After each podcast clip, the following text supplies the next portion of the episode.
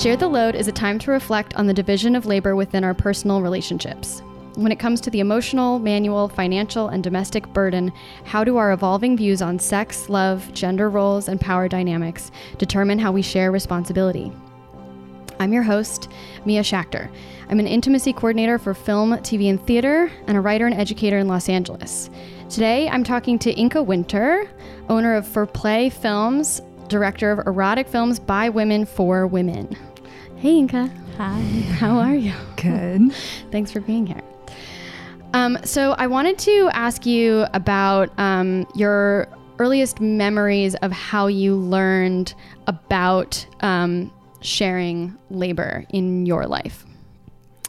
Yeah, so um, my story is a little bit like different since I didn't grow up in a family, so to speak. Um, I grew up in a well, I called it a commune until I called it a cult a few years ago after watching a documentary by my friend, um, which is called My. Well, I know the German title, but the English title is My Father's, My Mother's, and Me. It's a really, really good documentary, mm. actually.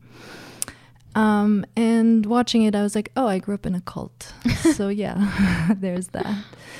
So, um, yeah, like sharing labor, we actually kind of grew up in sort of a mini version of society. So there was like actual jobs that people had. So um, in the beginning, everybody joined, and it was this idea of total socialism. So sharing the load was really kind of this idea that everybody does everything that they're good at, basically, and what makes sense. Um, there was no private property, so like clothes were shared, like everything was shared. There was no private property, which in like our leader Otto Mühl's idea meant that there is also no relationships, because relationships is a form of ownership. Hmm. So there was no relationship. So there was also no love in the romantic way that we think about love. Okay. How did they prevent that from happening? Well, I mean, not that that didn't like happen in secret, but you know, like you're being like shamed and sort of told that you can't do it. I mean, I think that works pretty wow. well. Yeah. Did they not want people to have children? Oh, children happened, but children had to be approved by the leader. But then I mean, like you weren't supposed to like know or choose a dad because you know you had sex with everybody. It was like free sexuality, whatever that means. It was not very free, but you know. Uh-huh.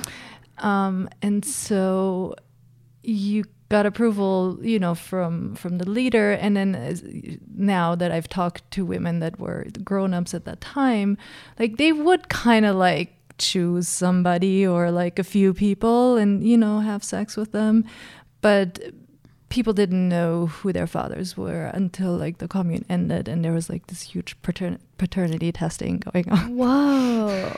Whoa.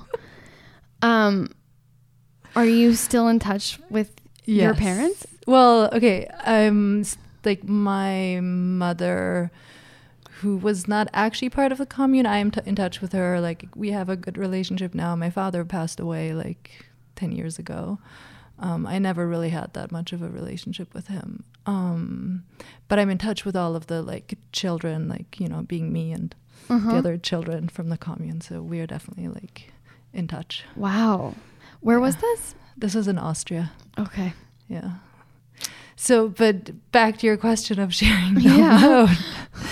um, when when it started, everybody kind of like really so they bought a plot of land on the countryside in, in Austria by with everybody's inheritance money and then like literally just built houses and things together. So, you know, like somebody, you know, knew how to do these things and then told everybody else how to do these things and then everybody built house together. Hmm. So I mean, in the in the original like forms of like you know sharing labor, this is like the truest form of socialism that I've ever seen at work. You know, until it wasn't. but yeah, the idea was good and it worked in the beginning and everybody kind of like put together their money and then created this beautiful like place that they built and they farmed and we had animals and like, you know, fruit and like vegetables and you know, like just everything like that people think, "Oh, living in a commune, that sounds like fun." You know, like that is how it started. So then like um, you know, people came in with professions, so then they would like do those professions. Like, for example, we had like a private school that was actually recognized by the government.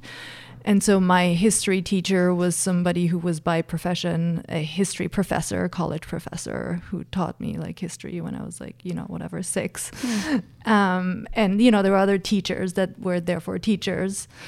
Um, I mean, and then yeah, there was a carpenter who did like carpenter stuff and like other things, and then the rest was just kind of like actually good question. Like, I mean, I feel like Otto Mühl leader probably decided who did what at some point, or like you know, like who who was the cleaning crew or whatever. And I think at some point, so at some point the we're all equal changed to there's a hierarchy and Otto Mühl was number one. And then you know his like wife technically there were no relationships right, but you so know whatever. was number two and then you know 375 and 467 or whatever you know. And so I want to say that people lower in the hierarchy probably did like, you know, cleaning jobs and things that were like less um, fun or whatever. Um, and then um, at some point when people ran out of money the, the group ran out of money um, everybody started to sell insurances in, in cities across europe. This is so okay. Uh-huh. Yeah so so when the money was needed. And and so basically the background of everybody sort of you know everybody came like Otto Mühl is an artist, so like everybody around him was like into art, like theater was a big thing. So in the beginning, there was all of this like really like experimental theater. There's this film in um, it's part of the Criterion collection. I actually forget the name, but Otto Mühl and like a bunch of the people are in it and sort of being their experimental selves, whatever that means. you know, it's like the 70s.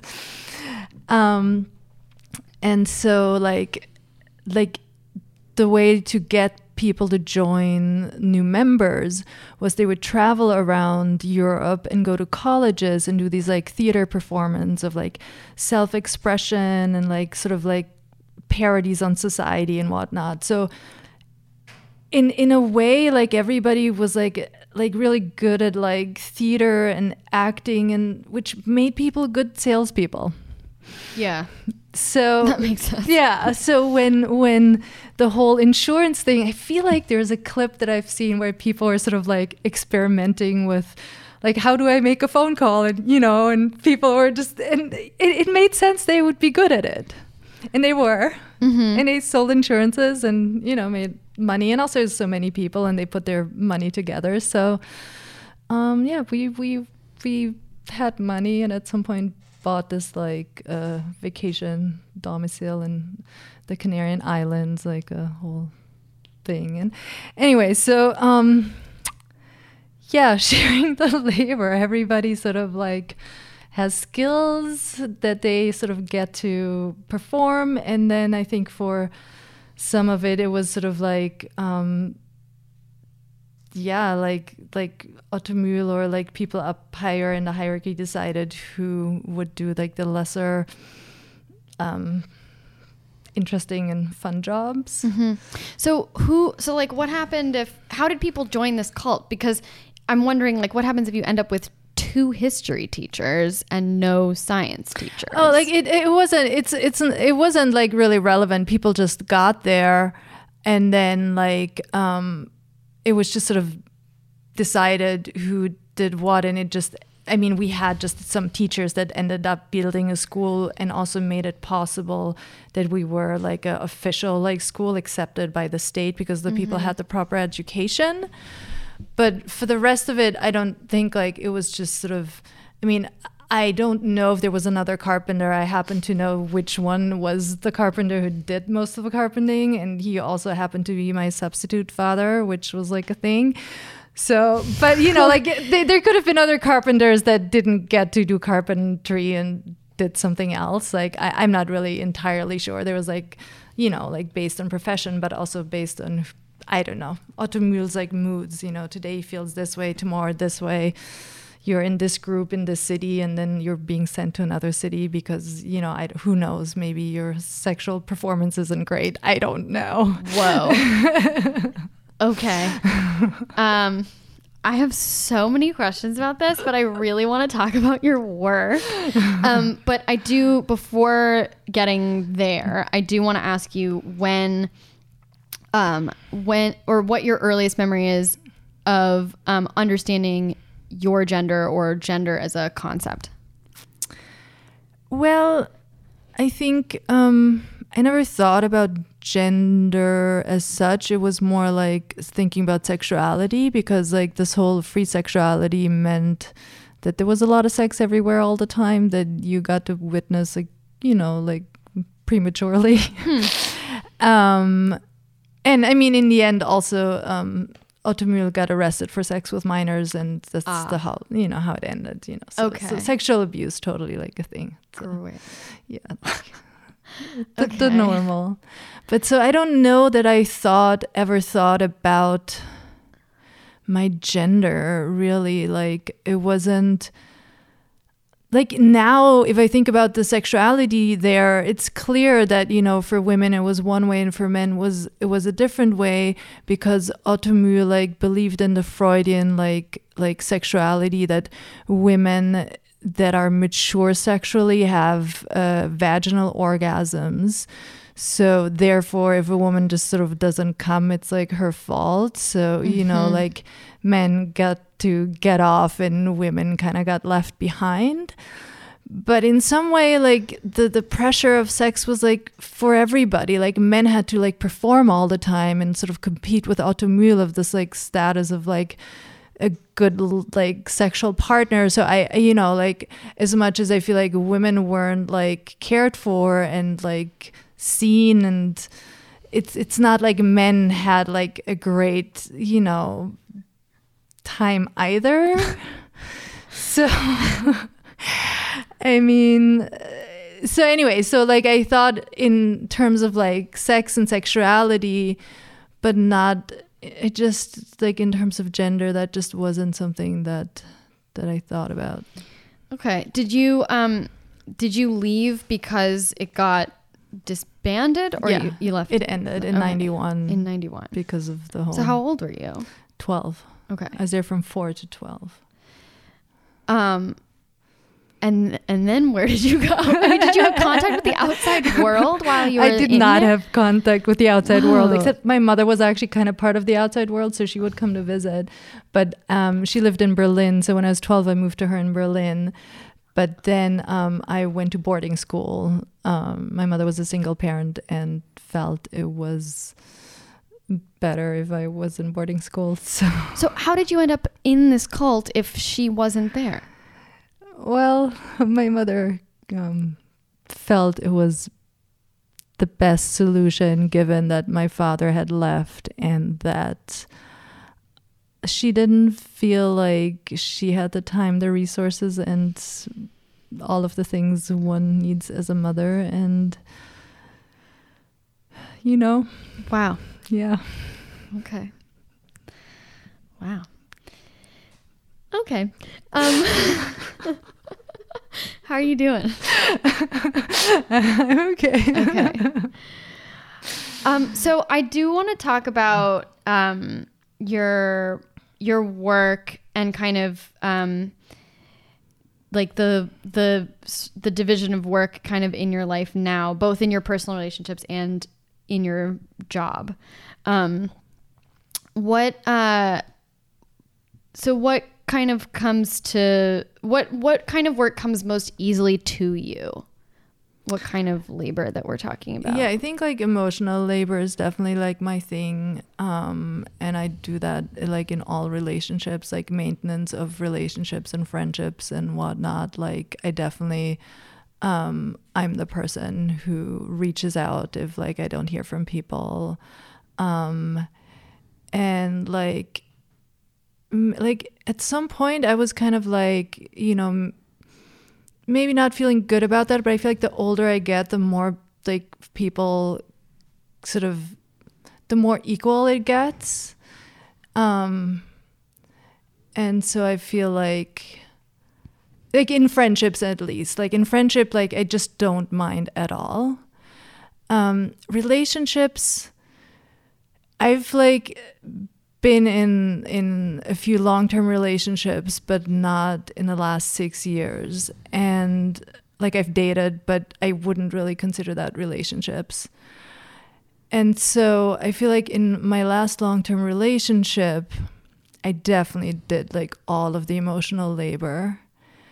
But I also feel like that I've grown a lot since then and I feel like whatever relationship I'd enter now I'd hope to be a little bit more of an equal division, but because I'm in a different place of my life and I would choose people differently. Yeah, totally.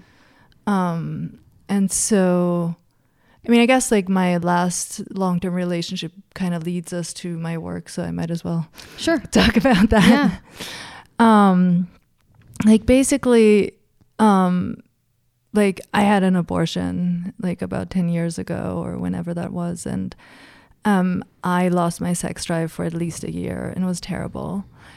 And it's like I've never thought about it in terms of like division of labor, but I feel like it's actually a really good example because like what happened is like I got super depressed and basically my boyfriend at the time like I mean in his defense he was really young.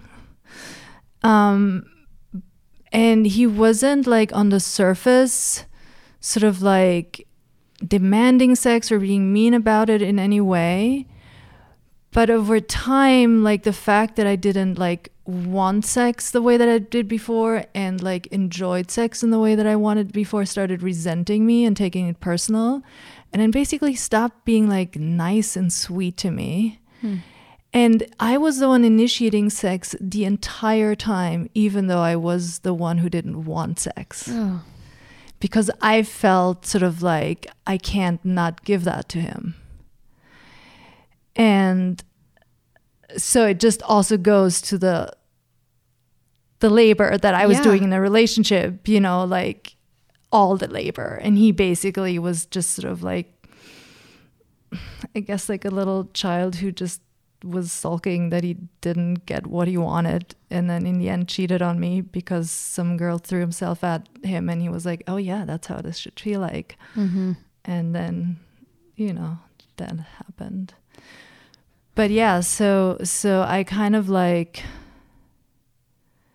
yeah it, t- it took me a long time to like understand that even like the last year that he was like had cheated on me and sort of like checked out and we were fighting a lot like I was like, okay, like that is all explained by the cheating. And then I was like, oh, but we were fighting before that. And like it was the whole resentment of him not getting what he wanted.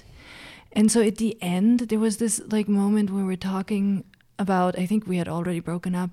And he says to me, so if one person wants affection and the other person wants sex, who goes first? yeah. Do you have an answer for that? Well, I mean, without affection, I don't feel like sex isn't right. really like a thing. I mean, could be like hate sex, whatever, like sure. make up sex. I don't know. I mean, there's scenarios, but like, you know, and I told him that I was like, like, like seduce me, like something. But like, it's like I had to do all the work of like ha- getting him to have sex, having the sex, initiating the sex, and then also be happy about having the sex I didn't want to have in the first place without getting any of your needs met. No, yeah. And when we broke up, like a friend of mine came to me and she's like, you know, like I told my husband a year ago that you guys like wouldn't make it because every time we were somebody at a party, he was so nice to everybody but you. Ugh. Yeah. Ugh. It's also like you you lost your sex drive because of a trauma. Yeah, and I mean, you know, in his defense, he was young, and you know, like, like, but in the end, I'm like, why? sh- Like the the idea of going to therapy and whatnot, like. Now I'm sort of like I should have gone to therapy, but wouldn't it have been nice if you would have suggested therapy or like Or if he had gone to therapy. or well yeah that too oh by the way when he went to therapy like later on like he never told the therapist that he was cheating on me and so Uh-huh, just sort uh-huh. yeah, yeah, because it's not his Yeah. fault. Because it has nothing to do with like why we're fighting in Right. our relationship Yeah, you yeah, know? yeah. So. Right, totally not his fault. but yeah so like the way that that leads to my work is because out of this um, loss of like my my sex drive i was kind of like doing the labor again and trying to fix trying to fix the situation Mhm.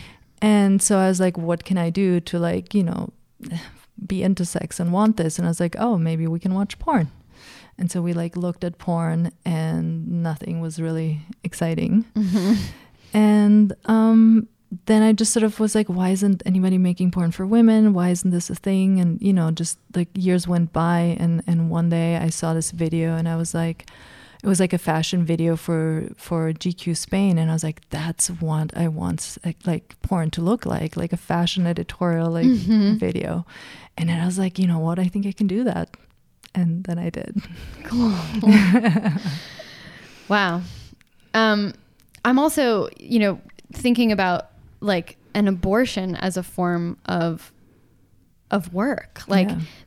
you know, we think about like the the work of, you know, like gestating a baby, that that's women's work or that it's people who have a uterus's work. Um, that we don't really have much of a choice about and we either want to or we don't. But um, you know some people physically are able to do that and some people aren't. But i've never really thought about the idea of ending a pregnancy as a form of work. And it it it is. I mean it takes an enormous toll on your body. It takes an enormous to- toll on your psyche. Clearly it took an enormous toll on you. And it's not something that anyone really prepares us for. Um, it's it it it's a huge amount of of work and it costs money and there's recovery time and um, it's a kind of work that only a certain portion of the population are are asked to do. Um, and it doesn't sound like this partner of yours was willing to try to lessen your burden or share your load um, at all. And and it's also it it this whole story brings to mind like an abortion is not something that happens on a day like it's something that you deal with for the rest of your life it's not something that is just you know it, it extends beyond the procedure before and after Oh, for sure. And I mean, I've thought about this a lot because I th- I'm sure that there's some women that have abortions and, you know, it just sort of like is okay for them. Mm-hmm. And I feel like I thought about a lot why. And I feel like maybe if you're just sort of really sure that you don't want a child, it's not the right partner, and all these things, it might be easier. For me, it's like I wanted a child with this person. Mm. It just didn't seem the right moment because he was in school. Like I was just barely like moved here, starting to work. Like there was no like good way financially like that we could have raised a child without just huge like changes and him like having to stop his master program and all of these things um so for me like i had to let go of something that i really really really wanted at the Mm. same time Mm-hmm. and i feel like that's why it affected me so much um because yeah in the end i really really wanted that child with that person if it had been like any other circumstance at the moment was there any processing of that as like a loss between the two of you so like i think in that moment i was i knew that i couldn't handle the whole emotional thing of it and i was like i'm gonna have an abortion and i'm gonna not think about it because i know i can't. Mm. Yeah, so I think like yeah, when when that happened, like I made the decision that I cannot deal with that at the time and had to sort of like put it down and deal with it later, which you know, it's it's interesting because I thought about that a lot, like the person that I am now, like I would process things as they come. But at that time I just really wasn't ready, you know, like I've I've processed my entire life now a lot more in my childhood and you know the cult and whatnot, and so like that other thing just wasn't something I could deal with at the time, and so I think also which you know obviously like me making the decision that I can't process it and me not like sharing or asking for help I think you know definitely also impacted him maybe thinking there wasn't a problem Mhm. you know? I mean I feel like when I when I like write the day off I feel like I shared with him like the experience and like how like I basically was just I mean wailing like it was just you know? But he like later on when i reminded him of it he's like you never told me that. And i was like "Oh, i feel like i did but who knows? Hmm. like you know i could be wrong. Um so like i think we just didn't talk about it forever um and i i couldn't like honestly like just like the word like abortion was triggering to me for Mhm. like a long long time and i think it took me about maybe like eight years before i was like okay like i want to like deal with this now Wow. um but you know i think i think you know I i I read a lot about trauma and things now and i'm also studying to be a therapist so this is something that like i think about often but you know like the amount of trauma and things like that that we deal with as a child also predisposes us for how well we can deal with trauma in our current lives. And so i feel like for me that was just sort of this this loss um you know like given the fact that i was kind of like abandoned when i was four in a cult it yeah it just was sort of like disproportionately like impacting my life um in a way that i couldn't deal with at the time Yeah. I mean, it, it sounds like related to the, n- the network in your brain that you have around abandonment. yeah Um, and I mean, does it, does it feel at all like, cause what's, what's coming up for me is like, there was a lot of emotional repression around Mhm. this, this trauma Mhm. And, um, you know, our body takes that in and then acts out in various Mhm. ways. Um, and I wonder if that has something to do with where your sex drive went. Oh, I mean, like my sex, the loss of my sex drive is like 100% like due to like the, I mean, it was, I was depressed. Like, Yeah. you know, being depressed like kills your sex drive. And if your depression is also directly related to something that was caused by sex, Yes. then you like extra like don't want sex and you know like I ha- like I still had sex and I mean it was not good it was like I mean I can't really like describe how unpleasant Mm. the experience of sex was at that time and I still did it because I felt like I should um, and obviously then he picked up on me like not being into the sex Right. which then he felt like like rejected. And so then he started resenting me. Like my my mom's ex used to always say uh, women have sex when they feel loved and men feel loved when they have sex. Mhm. and you know he was obviously like yeah that's so true. And you know i'm like i don't you know i don't fault him or whatnot but also yeah Yeah. yeah i think we could all like draw our own conclusions Right. from this like there's no um Ooh. yeah so yeah So in your work, I mean, it sounds like that the, it sounds like to me that the, the way that you learned about sex in your childhood from where you grew up and um, your efforts to find porn that you enjoyed sort of together created the the the films that you make which um, very much center women and women's pleasure and are through the woman's gaze um, and totally redistribute re- redistribute power uh, to women in your films both to you and um, your crews and then the the women in your films. Can you talk a little bit about kind of the power dynamics there Yeah. Um Yeah, I definitely like, you know, obviously set out to create something that that you know is is from a female gaze and that's just not very available in our our current uh, society and porn landscape. and obviously there's a few you know like people like Erika Lust and and other women that that make female centric porn but um in the in the like and I've talked to a lot of women about that but like it just the sexual pleasure of the female in most porn just does not seem relevant. Like the sexual pleasure of the female is something that's really just a tool for the man to have pleasure. Mm-hmm. And it's something that, like, is true as for our society as a whole, you know, like hundreds and hundreds and thousands of like years of, you know, very one sided, like, you know, the marriage, the role of the woman is to be there for the man sexually. Right. Um, so, you know, like it's it's not like strange that our society is still that way because, you know, it's been that way for a long time. And then growing up, obviously, like, you know, everything is really centered about like our leader Otto Mühl's pleasure, which then you know, in for the rest of it also like feels like it's more geared towards men. But looking at it now, I'm thinking it's just really not pleasant for anybody you Yeah. know like it's just you know some some people you have chemistry with and that's fun and some people you don't and then it's not fun and i think that's you know for both for both men and women in that scenario men got off more yes Sure. for sure. But was it satisfying for men? Like probably not very, you know. right.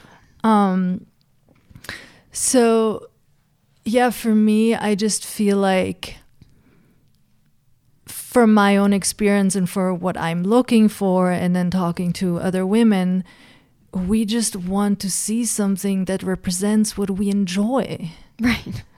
I mean, right? It's like not Yeah. even like that. Right. It's, you know, it's like Complex. a duh kind of thing, but it's it's also not what we're used to seeing at all. Yeah. I mean, because I would even I would be curious. You know, like so much of what you see in porn that could be called like rough sex. There are loads of women who like rough sex, but to Uh, even sure. like see that through a woman's gaze prioritizing her pleasure would be a completely different Exactly. And so that's the funny thing. Like, I recently talked to, uh, I went to Expos, the porn convention. I talked to some men, like, were talking to me about, you know, like uh, what I do. And so this guy is like, so what, I want to make more female centric porn. What is the best scenarios for women? And I just look at him, I'm like, it's not about the scenario. And he just looks at me like, like he just doesn't know what I'm saying. Like it makes does he mean no sense. scenario though? like, like it doesn't matter like a candlelight dinner or like eh, like you know i don't know. Like you know like it doesn't matter. It could be rough sex. It could be like like a candlelight dinner. It could be like anything. Right. the, women enjoy all kinds of sex. Sure, it could even be like every porn trope that we've ever seen. Like the plumber comes over, but we could make that sexy. Yeah, we should yeah. we should try maybe I mean, like, we should, but also like you know, sex with the person who comes to fix your house, like Yeah. could be cool so long as like she's enjoying it. Yeah. Well, like That's so the whole point. Yeah, it, it, it's the whole point. and plus, like I think I, you know, I would like do the this sort of like this power dynamic of the guy that fixes your house. I'd be like, you know, I would set it in the Middle Ages, and I'd have the princess and the stable boy, you know, because like same dynamic, Sure. but way prettier. Yeah. and just And she's in like- control of the narrative. yeah and and but i think you know so so for for for for me like i feel like what what makes this like the porn that i make for women is that it speaks a to more than one sense so like with with with mainstream porn geared towards male it's about the genitalia Right. mainly and uh, for women it's like yeah genitalia is involved in sex but also there's so much more Right. so like I, I I don't do camera angles. I just try to like film people as they're having sex. If I see people having sex that's enjoyable, I don't go and I'm like, hey, please could you move your leg so I can so see I your can see- genital yeah. right there? And then, you know, like the the facial expression, like the the moaning, like the the, the pleasure in her face or you know, his face too. Like that's something that that I want to see and then everything like you know the mood like the lighting like the the location the the wardrobe like all of those things are like speak to my senses of sort of like like well-being and and just sort of pleasure like like location a pretty location gives me pleasure Yeah, sure. you know Sure, but it's also going to be about like where hands are going and touching Exactly, and like there's no perform I mean, I've seen a couple of your films Yeah. and like there's no performative aspect Yeah. to them. Like it's not I mean, and I've also talked to men who've slept with women who seem to have you know this is like the flip side of like Mm. the porn dilemma that people talk about that like that boys are learning how to have sex from porn but like yeah. so are women Right, so are girls totally. and so girls like I've talked to men who've had sex with women who have seen a lot of porn and then are very performative in bed and it's not enjoyable for either one of them Mm-hmm. Yeah. because whenever whenever we're concerned with someone else watching us and scrutinizing us we're having trouble being in the moment and being present and we're not reacting honestly because it's for the sake of somebody else i mean that like just brings up the whole idea of like being insecure takes you out of the experience that you're having and typically when we feel like people are watching us we're feeling insecure. Yeah. and that's like what you see in porn so much that makes it so different from from acting from like theatrical Mm-hmm, and film acting is like in in film and TV and theater we're actually trying to achieve some deeper level of truth right? Mm-hmm, whereas like um, when we're watching when we're making porn we're looking for this like heightened reality that is further away from our actual experience Mm-hmm. than I'd even say the very fake like TV sex. Right. Is, no, you that's know? why I feel like, you know, when I first said what I want to do is more like I was like, I want to make porn that looks like a sex scene in a movie because that feels a lot more authentic than porn. Mm-hmm. Yeah. And it's funny you should mention because like I also do like the sex education, sex education YouTube channel. Yeah. And my I, like I'm working on a video that's going to be about mindfulness in relation to sex. Cool. So like that's all the stuff. But like yeah, so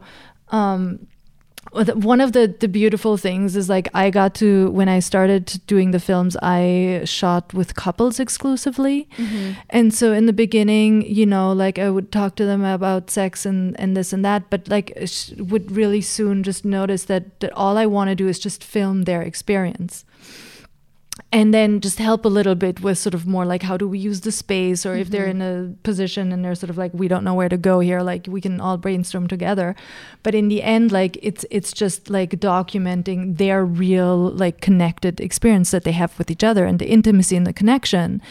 And now that I'm working, I'm starting to work with uh, adult performers, and I I've noticed that I really have to tell them to not perform.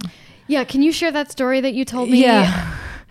um, well, there's there's a couple of things, but I feel like uh, like the first one like that I think I didn't tell you the other day was like um, just like the other day I was shooting and the girl was just sort of like just moving in this way. It was like really obvious that she was like looking for this person behind the camera that would be looking at her, which you know is a male. Right. And so I really told her, I was like, just forget about the camera, forget about the person behind it, and just like go into your body and just like feel the experience in the moment. And um, because it was just so clear that she was like see, envisioning this person Right. behind there that she's pleasuring. Or like you know? watching herself even. yeah like. even yeah which um um yeah and then so what i just told you the other day was this this thing where i was i was i was filming um uh, a couple well it was a, a, ma- a male and a female adult performer having sex and at some point i just felt like she wasn't really like feeling it or into it. So so i stopped and I was like checking in with her and i was like you know what what do you need? What's going on? Um and she was just a very um shy about expressing what she needed and just come. Yeah, Yeah. well just even like to to enjoy sex she was just very like shrugging and sort of like ah and like apologizing and you know all of that um, and so I was like, okay, let's just do more foreplay and have, you know, like you can take his hand and, you know, take the lead. And, you know, so we did that for a while. And then I asked her, what do you need to come? And she's like, oh, like I'm really difficult and sort of like shook her head and this and that. And I was like, but, but what do you need? Yeah. And she's like, well, maybe if you went down on me. so, so difficult. so difficult, right? Oh. And then and then you know the guy was like he I love him, you know, he's like he's like immediately he's like yes, you know. we do that and everybody was like yeah you know like you get what you want Right. and so like we did that for a while and then um she um i mean she liked it but you know she wasn't coming so it's like i have this vibrator like do you want it? It's like not been used it's just there and she just sort of was like, like you know, like, like and so I was like, I couldn't really get an answer out of her. So I was like, I'll get it and I'll just hold it there. And if she takes it, she'll take it. You know, like it'll be like a little bit more here. Like I have this offer. Do you want it? Or, you know, Right. it's up to you. So I like, I, I, I got it and she took it immediately and she just got this like, look on her face with this like determination and it was just like yes and i was like so what do you want to do with it and she's like doggy style. And i was just like she clearly knows what she wants. right. it's just she really like doesn't have the agency to say what she wants. Well, and also believes that it's difficult for other people that she's Yeah, burdening yes, other people yes, by yes, asking yes, for what that she she's needs. inconveniencing everybody else. Right. and so like that worked perfectly. She came and it was like great. And so we talked to her after also. And you know i think other than you know like in the adult world it is often not very like relevant what the girl like actually wants. Yeah. um, and you know orgasm can, can be faked and all of that. But she was also talking about her real life and how how men um, haven't been comfortable with her using a vibrator and been intimidated by that which you know i've been in the same situation too. Um, It's so funny because it's like it's less work for you. yeah but it's like my dick can't do it so now i feel like Yeah, well, your dick doesn't have batteries. it doesn't yeah i mean i know the, the, the physicality of it is, Yeah. is quite obvious and it's like yeah you cannot vibrate your dick like that No. it's not even you know but yeah there's some men i mean i've most men that i personally like you know sleep with have zero issue with it Yeah. but i have encountered it and i hear about it a lot so Yeah. you know it's sort of the the fragile male ego right. Well, right. And then that's like our responsibility to coddle that ego. Yes. Again, more emotional Yes. labor, Yes. like more that we have to do to make them feel like they're worthy and that we like them and that there's nothing wrong with them. I mean, the whole faking an orgasm thing, it's like, it's this whole other topic, but it's, I've talked about it with so many people, but every single woman who does it, does it so that the man doesn't feel like he Inadequate. didn't do, yes, Yeah. he didn't do it right. right. Or so that it'll be over. That happens too, yes, Yeah. because it's not good. And rather than saying it's not good, it's like, let me fake the orgasm so it right ends. I, rather than do the the work of like communicating to you what it is that I because you're afraid that the man's going to get it defensive and Right. his ego is going to be hurt and you don't want to deal with it Or get so it's like- frustrated. yeah frustrated or it's just not worth it because you don't plan on seeing the person again. I mean, there's loads of Yeah. reasons. yeah Um, but no, I do think that like ultimately faking orgasms is not to anyone's benefit at all.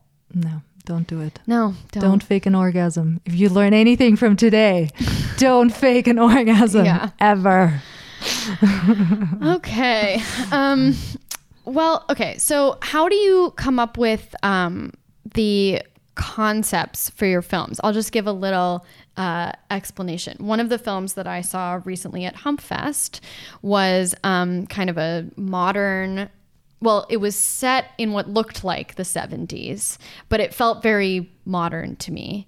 Um, maybe just because of who the people were, uh, and it was it was set up like a swingers party, and then um, people broke up into pairs and there were uh, all different gender combinations and then they sat down to a like mashed potato and ham dinner yeah um, and like shared a meal together and it was very Yeah. cute and very stylized there was a very clear aesthetic um, where did that one come from Well, this specific one really came from the fact that my friend bought a house that was that house. oh yeah and I saw it and I was like, I have to film porn here. and it was a 70s thing. And I was like, I have to film a swingers party here because that's the 70s. And then luckily, you know, like our friends are all sort of like um, polyamorous, sex positive people that go to sex parties. So they were the perfect people to authentically right be in this film and do the thing that they do. Um, and um, I mean, just sort of like the the storyline. I think came from sort of like a all the things that my brain has collected about swinging over time. And I, to- I, I told, uh, I talked to somebody who's a swinger, and she was like, "Oh my god, like I felt like this was like the essence of like swinging. Oh, Like you just, so cool. you know, represented it so well." And I was like, "Well, I feel like in the '70s there was a lot of like cocktail parties, and then you know, like even Masters and Johnson, they had like a scene where there was like the the key party, and you know, like Mhm. everybody meets for cocktails, and then everybody's, you know." The like I mean the key thing that's like from the 70s. Right, but don't they Um, even still in swinger communities? Um, don't they not allow male like men on men, like husbands don't? I actually don't know what people do these days, but I want to say that the people that I know that are sort of in these like circles, I want to say that that's probably a little bit more like um fluid but it could not be like and also i feel like it depends on the city that you're in and the group Yeah. like i feel like everybody's a little bit Well, it's also I think there's a big difference to be made between um, like swingers and polyamorous yes absolutely people Absolutely. in their own Yes, groups of yes. friends. I mean, I do know a lot thing. that sort of have a little bit of like a crossover between them. Um, and I feel like the people that I know, but I feel like that's also just representative of who I know. So I really, I honestly can't really speak on Yeah. like the, the, the swinger, the lifestyle as it is called Yeah. now. Um, obviously for us to make this film, like we really wanted there to be, um, uh, like less, uh, like normative like constellations which is why we did the one heterosexual and then you know the two girls and two guys together Mhm. Um so yeah. And yeah so like i think you know for for the scenarios for the films it's really a combination of things of like working with the people in it um and ideas that i have that sort of like and finding the people for that work for the idea. Um sometimes it's a location where i'm like that would be fun and then be like hey who wants to do this? Mhm. you know and then finding somebody for the concept um like i did like a into the wild um it's a primal fantasy like in a forest chasing. And i had that like like fantasy i guess maybe the first time i heard about like primal sex i don't know.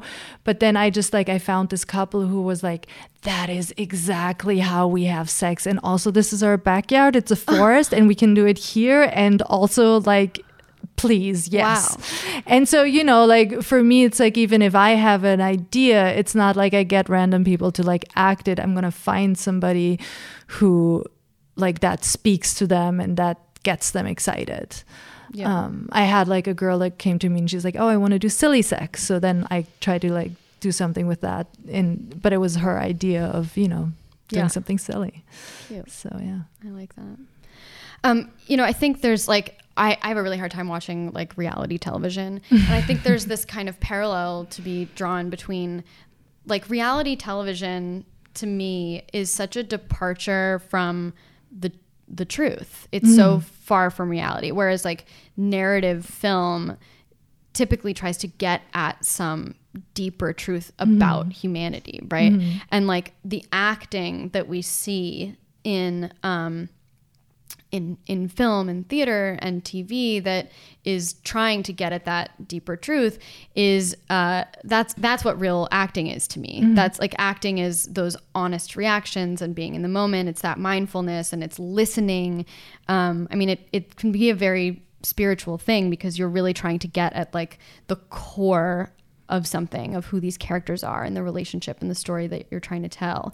Um, but in mainstream porn it's a lot more like reality television where it's this heightened overly produced thing where you're trying to shock and you're trying to do extreme things um, to kind of uh, you know always trying to do like more and more and more.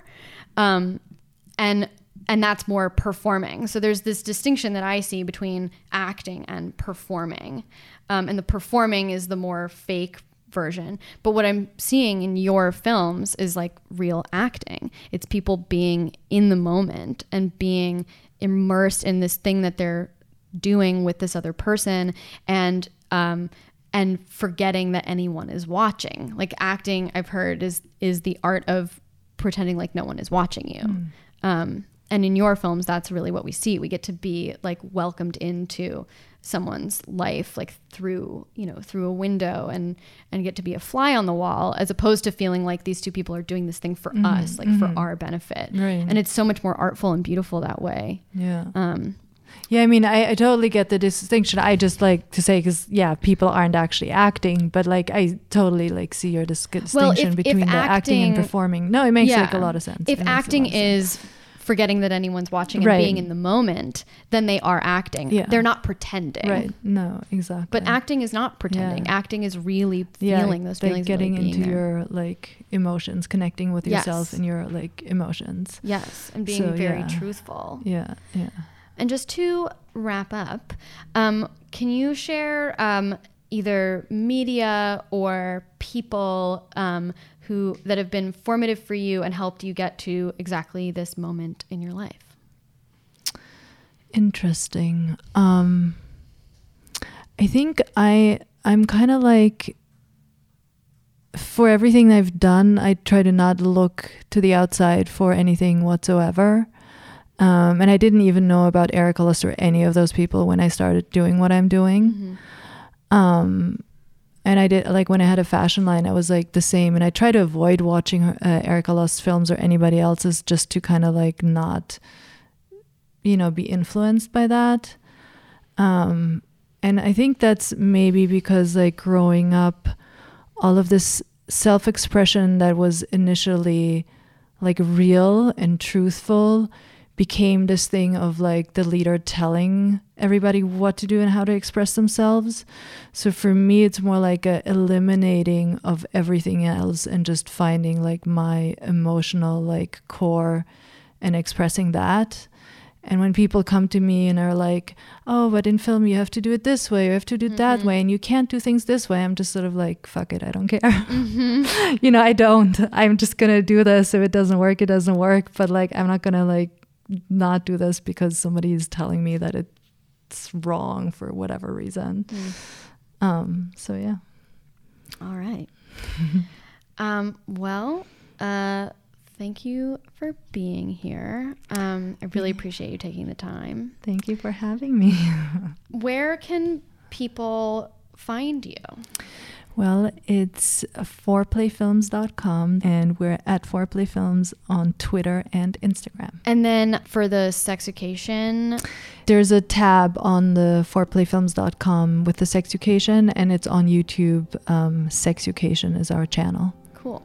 I want to dedicate this uh, episode to my uncle David, who is currently in surgery in Baltimore. Uh, we're all thinking about you and hope that you make a speedy recovery. Special thanks to uh, Jake Robinson for the space, Tyler Peterson for the music, and Pete Ciarto at Director Pete on Instagram for helping produce this episode and editing. You can follow the podcast at Share the Load Podcast on Instagram, and you can follow me at Mia Schachter. That's S C H A C H T E R.